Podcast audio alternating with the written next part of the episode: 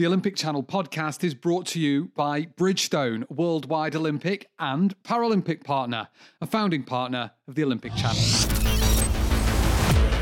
Olympic Channel podcast. My name is Ed Knowles, and this is the official Olympic Channel podcast. It's the final day of action. But still, gold medals up for grabs in the men's marathon, women's basketball, boxing, track cycling, women's handball, rhythmic gymnastics, women's volleyball, and men's water polo. And I don't use this term lightly, but when I say I have two sporting icons for you today, I really mean it. World Cup winning, Olympic bronze medalist, footballing superwoman Megan Rapinoe reflects on the women's football tournament. But first, Eliud Kipchoge of Kenya is the reigning champion in the men's marathon. He is the only human being to run a marathon in under two hours. He is a sporting legend, and he sent us a very special message ahead of the men's marathon later. As a human being and as an athlete, I don't believe in limits. I've tried all my best to remove all the limits in my mind. I want to inspire the world by running and showing the next generation that you can be healthy. You can be more fitter when you run. And I want to make this world running wall by actually inspiring the youth, over 3 billion people. I've been running thousands and thousands of miles since I started running. But actually running means life to me. Secret actually to long career is uh, uh, knowing why I'm in sport taking sport as a profession, employing consistency, uh, uh, preparation, and planning. And that's what has been guiding me uh, all in all, and above all, being selected speed. Thank you. Olympic Channel Podcast.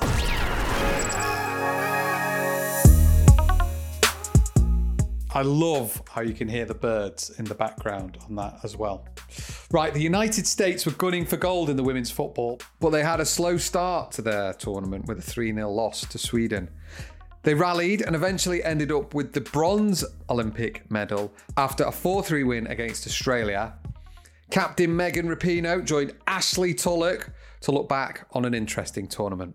Give me an idea of how you feel about this particular experience in Tokyo. I mean, I think being able to walk away with a medal, I feel great about it. Um, I'm so proud of this team. It was so hard. this is, you know, I think every athlete, I think every person, you know, working here and just involved in the Olympics would say the same thing. It's been difficult, of course. Um, you know, we're trying to pull off a world event in the middle of a global pandemic. So things are going to have to be different. And I think I'm just, you know, so proud of our team and so grateful and thankful that we even have this opportunity. And, you know, it hasn't looked like any of the other ones, um, but that's okay. And, you know, it was it was hard off the field and hard for us on the field, much harder than uh, it had to be. Um, but in the end, we figured it out, and we're going home with uh, a bronze medal, and I'm super proud of that. I want to pick up on what you said about the word hard because Ryan Crouser was here last night. He's the shot putter from USA. He got gold, amazing guy. And he gave a bit of insight and in just how difficult it was every day turning up, not knowing if you were going to be able to compete because of all the COVID testing. So when you use the word hard, it mm-hmm. being a hard games to prepare for, a hard competition, like why was it hard for you personally? I think for me personally, just being cooped up and not having any semblance of balance.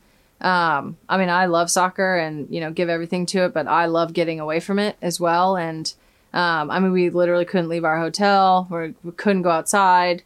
Um, couldn't go on walks. Like couldn't go get coffee. Couldn't see this beautiful city. Um, we're in you know a you know top three or four city in the entire world, and um, it's all kind of like right there at your fingertips, but you can't do anything. So I think just the monotony of it um, was really difficult with with no balance. You know, we were um, this group has been on the trip since June like 26. We were in the states together, um, which is much more restricted. Normally, we would you know go to dinner and have a day off and go get coffee and you know walk walk around the park or something. I mean, obviously, once the competition starts, um, you know, you're pretty locked down anyways, but I think just the like you can only watch so many shows and like you know I didn't even read this whole time, but um, it's like I don't want to just sit in my bed and watch a show. like I'd rather sit outside or do something. So I think just the the lack of balance, especially for an athlete, you want to zone in, you want to focus so much, but you need to have that kind of turn off and and have something else to do. So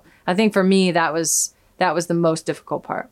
I want to pick up on something you said after the game yesterday, which was that you said that you hadn't the team hadn't really been able to find its joy uh, and i have to say when you got that corner yesterday you look pretty joyful I was very joyful. what, what, what g- give me an idea of like what joy looks like to you what it feels like to you and in particular with this team this unit which you've been on a roller coaster ride with I mean, I think for us, just playing free, I, I, it just felt like we were tight and like a little bit nervous. Or, um, I mean, obviously we didn't have our groove, and so then things just feel like just um, like you're kind of walking through mud. Um, it's not just the goals, and it's not just the great moments. I mean, even just you know chatter on the field, or even um, you know picking each other up when you made a bad pass or whatever it is. I just felt like we were a little. Um, yeah, just a little heavy and a little tight or something. So we kind of just, you know, we had obviously, as you can imagine, there was a lot of talking going on between uh, the semifinal loss and and heading into this final. But um, you know, we kind of just like this is our last game. Like this is our last opportunity. Um, you know, to play for a medal, which is amazing, and um, I think just to play for ourselves too, just to you know, kind of like let go of everything and just want to put a good performance out on the last uh, day, and we definitely did that. Obviously another another another medal for this golden generation this incredible team that you have what is your takeaway from a very different what is the main takeaway for you from a very different olympic experience Oh, Um, I think just having a short memory. You have to. I mean, obviously, we started the tournament tournament off very poorly. Um, getting beat by Sweden the way that we did was was difficult, and I think we we didn't forget that quick enough. Um, you have to learn what you can, and then just move on to the next game. It's kind of like you know individual tournaments in and of themselves. Just play the first one, play the second one, and um, you could just kind of see we never really got into our groove, and I think we were just in our heads a little bit. So just have a short memory, and also just to enjoy it. Um, you know, this one was much more difficult to enjoy for you know a lot of reasons, COVID, and you know all the things that we have talked about a lot, and so I think it maybe made it just a little bit more difficult to just be like, wow, I'm actually at the Olympics competing. This is like a once in a lifetime opportunity to try to win a medal. So I think I always try to keep that in mind. Like I'm doing something that is so special for a job. Like I call this a, a job and I get to play a sport for a living. So just to enjoy every single moment. But you're also so much more than a soccer player. You're so much more uh, than a woman and you're, you're a role model you're a pioneer and you've been pushing the limits and the boundaries of what's possible. What do you make of this new generation of little girls who are being fierce who are skating who are surfing and they're dominating on the world stage not just as athletes but as women? I mean, I, I obviously love to see that. Um, I, I just think no one should ever tell you what your limits are and tell you what your dreams are. Um, and I think, you know, particularly for little girls, we get that a lot be this or be that, or don't be this or don't be that. Um, so to see these little kids like out there shredding, um, just, you know, again, going back to enjoying it and you just see the joy on their face and they're, they're living by their own rules. Um, and I feel like this new generation, um, and the younger generation is doing that. They're just living by their own rules, and um, you know they're going to set uh, the limits for themselves, and they're they're setting them pretty high. Olympic Channel Podcast. And with that, it all comes to a close. A huge thank you for listening. We will return to our weekly Wednesday slot from now on. But do remember, we have the Paralympics coming up, including interviews with Lauren Steadman and gold medalist Bebe Vio. Both of those will be coming up.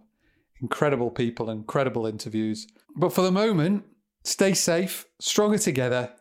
See you very soon. Think like an Olympian.